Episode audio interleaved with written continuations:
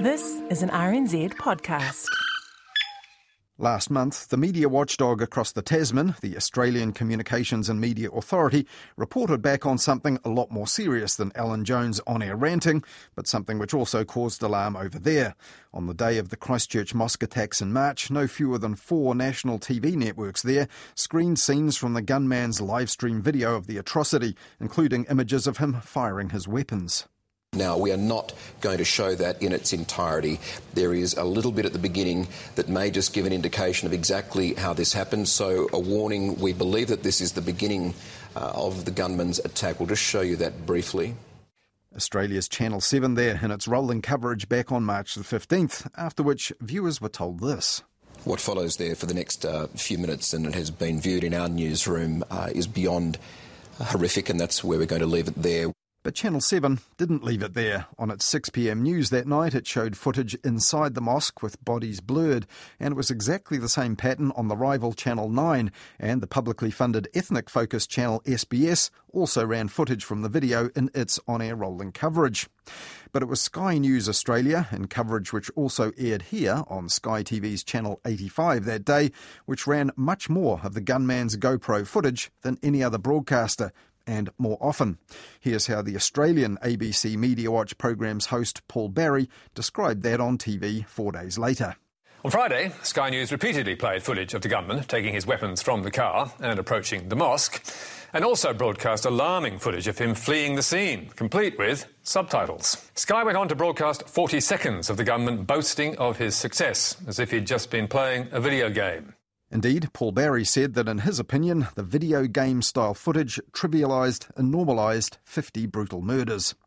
Now, by this stage, the Australian Communications and Media Authority had actually launched its own investigation into this, and four months later, it concluded that most broadcasting on the day in Australia was responsible given the unique circumstances, and it said that holding broadcasters accountable for individual contraventions of the codes would have little benefit. But some viewers here, watching the same coverage of Sky News Australia on Sky's Channel 85, didn't like what they saw. They complained to Sky and then the regulator here, the Broadcasting Standards Authority. Now, Sky TV argued to the Broadcasting Standards Authority that it should take account of its Australian counterpart's decision and the fact that it had no editorial control on the feed from Australia. But this week, the authority decided Sky TV here had aired scenes that breached standards for pay TV and ordered it to pay costs to the Crown. It also said that Sky TV showed not enough understanding of its own obligations and no apparent remorse. Now, on the face of it, it's not surprising the four members of the Broadcasting Standards Authority did find a breach of the standards for violence and law and order.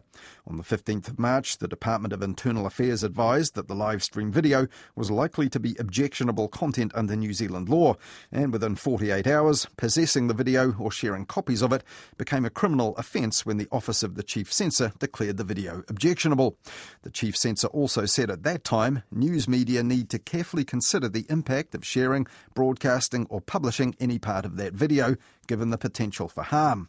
And since then, the Broadcasting Standards Authority itself has announced a new mission statement, part of which is to protect New Zealanders from harm. But it could also be argued that New Zealanders had a right to know what was going on from a legitimate news channel on March the 15th, one that was skilled in covering breaking news. And that video, stark evidence of the scale and brutality of the crime, was unarguably newsworthy. In its ruling this week, the BSA acknowledged that, but added while the broadcast as a whole was newsworthy and had a high level of public interest, the clips themselves contained disturbing, violent content. And the BSA ruling went on to say this This risked glorifying the alleged attacker and promoting his messages. As such, the degree of potential harm that could be caused to audiences was greater than the level of public interest. Now, back on the 15th of March, shortly after 8 pm that day, after more than five hours of rolling coverage in which the gunman's video had aired eight times, Sky TV in New Zealand announced that the Sky News Australia feed had been replaced with sports coverage until further notice.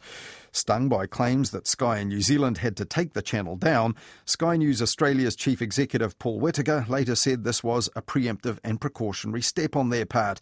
He said it was to ensure that any live coverage or commentary didn't impact on the unfolding events in New Zealand or compromise any investigations. But this week, the BSA has ruled that that didn't happen soon enough. We consider the use of the clips from the alleged attacker's live stream footage had the potential to further the alleged attacker's propaganda purpose of glorifying his own actions and inciting or encouraging violence. But while Sky TV was the only outlet in New Zealand sanctioned for this, it wasn't the only one to air or publish parts of the gunman's footage here in New Zealand. Newsroom.co.nz embedded a video in one of its online stories, ironically, one which urged Facebook's boss Mark Zuckerberg to shut down live streaming.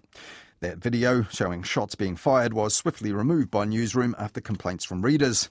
And TVNZ also twice aired a few seconds of edited footage on March the 15th in a One News special. Loading a shotgun, the attacker walks from his vehicle in broad daylight towards the mosque. We won't show you any more from this point. But that was more than enough for some viewers who complained at the time, including to us here at Media Watch. Now, at that time, TVNZ's head of news John Gillespie told MediaWatch One News showed just a few non violent seconds of the footage to show the high degree of premeditation and planning from the attacker. The footage was only used subsequently in the context of discussions on gun reform. The inclusion of any sensitive footage in news coverage, he said, was signed off by him as TVNZ's head of news before the broadcast, and it had been discussed with the Censor's office after the broadcast. This week, the BSA agreed that TVNZ had exercised the appropriate level of editorial oversight and caution, and the potential for harm from what they chose to show, said the BSA, didn't outweigh TVNZ's right to show it. Next month, the BSA is meeting broadcasters in Auckland to discuss reporting terrorism and extreme violence and whether the rules now need to change. And they'll find out then if the broadcasters reckon the BSA has drawn the line in the right place. Ethics specialist Denis Muller was cited by the BSA in its ruling upholding the complaints against Sky TV. But in Australia, he's criticised the watchdog there for pulling its punches in its review. What the ACMA found were that there were serious questions, with their phrase, about whether the broadcasters had breached the television codes of practice or not. The most relevant clause says a broadcaster can't show material that's likely to seriously distress or seriously offend a substantial number of viewers unless there's a public interest in doing so. So that's the sort of uh, rather vague benchmark uh, ACMA found. But there are questions about whether that clause was breached. And what they looked at in particular was footage that, that showed a person being shot at, uh, someone who'd already been shot, a scene inside the Al Noor Mosque, so they were the sort of main uh, pieces of footage that the ACMA focused on. Uh, it left it open to uh, interpretation that the threshold for violence which was acceptable for broadcast uh, is footage that doesn't show someone actually being shot. That seemed to be their threshold. And do you think that's the way the broadcasters actually see it, that this is a kind of a green light? That as long as we don't show anyone being shot and killed on screen, that's fine? That's exactly how the broadcasters will see it. They'll see it as a green light. As long as we don't actually show someone being shot, basically we can show everything up to that point. That's a recipe for the use of sensational and deeply offensive footage. I think you're right that that, that will become the sort of threshold point.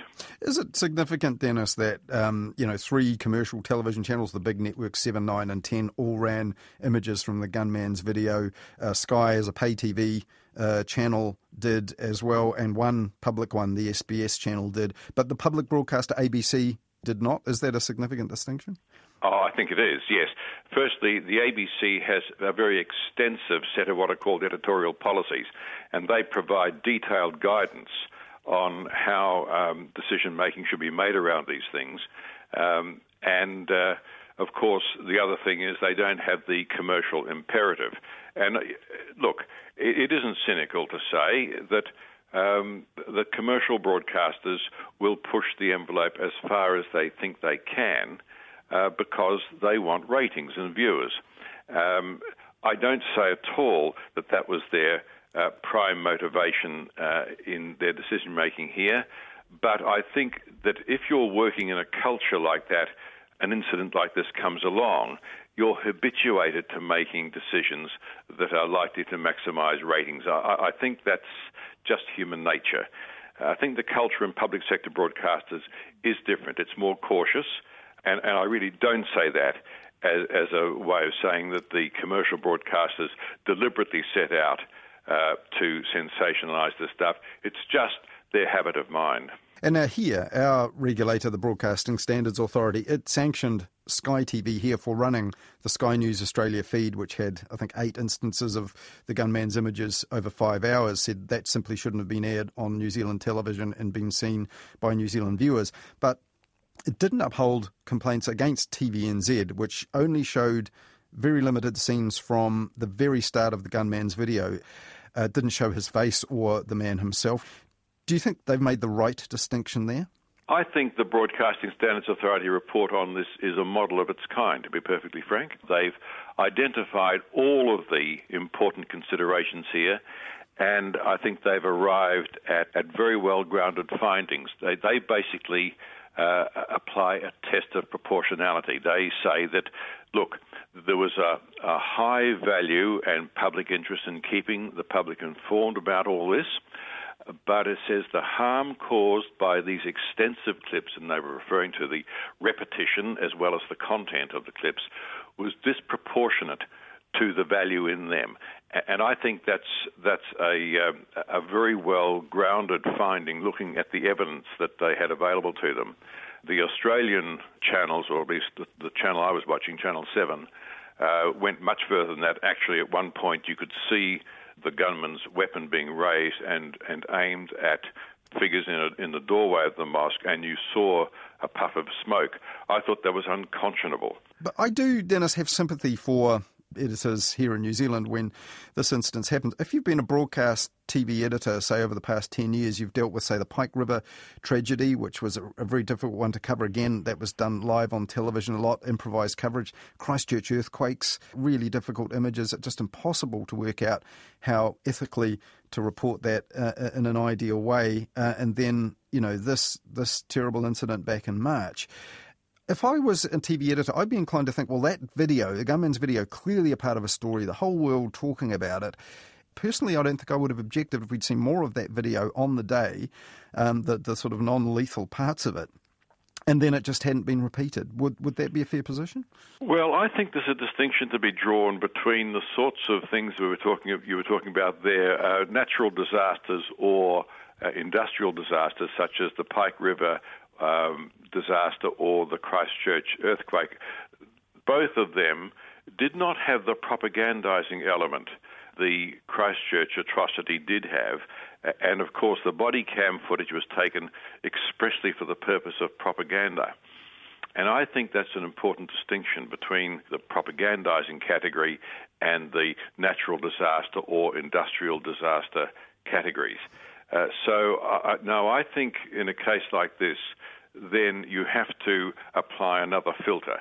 Uh, am I, by broadcasting this material, um, gratifying uh, either the ego of the perpetrator or giving oxygen to his cause? And, and, and I, for that reason, I think you have to draw the line sooner. Mm. And of course, you know, the circumstances were extremely chaotic. I mean, at the point where the gunman's video and, and the other online stuff became. Yes, but it always is, you see. That's, that's the point about these things. There's always a fog of war problem when these stories break. It's always difficult to know uh, exactly what's going on. Um, and if you haven't been trained and become habituated to having a few sort of uh, dot point checks in your back pocket, as it were. What are, what are the questions I need to ask myself here and now? The, the, that's the problem. And when we and I've been a news executive for a long time. You, when you get confronted with these things, you've got to be able to draw quickly on, you know, and mistakes will get made. Of course, I've made them myself, but but the the more you're trained to think quickly and correctly and ethically about these things, the better decisions you will make. I would hope that out of this, news executives on both sides of the Tasman uh, will be better equipped. Would you say the ACMA in Australia is going to uh, ponder this and talk about it with broadcasters? Our regulator, the BSA, is meeting them uh, and, and discussing the issue on the 5th of September, so quite soon. Do you think that either the rules in either country w- will change as a result of of this, or um, just perhaps conventions, the way the way uh, news editors behave, uh, or you know, the next time something similar happens, uh, things will be different. Well, I think in Australia the um, the Free TV Australia Code of Practice will need to be extended and tightened up. I think the it, it's very inadequate. It always has been. Uh, this might cause that code to be rewritten and tightened up. The real benefit uh, from the discussions that that will happen is that perhaps there will be some uh, firmer guidance for uh, editorial staff who are on duty at these times. You can't foretell when these are going to happen. So you've got to have systems that train your people and give them practice in thinking about what they're going to do when it does happen.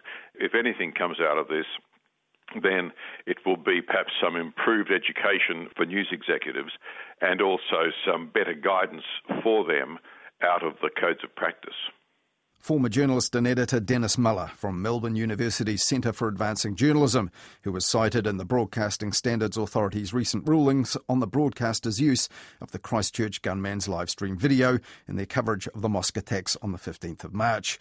Denis Muller is also the author of Journalism Ethics for the Digital Age, a book published in 2014.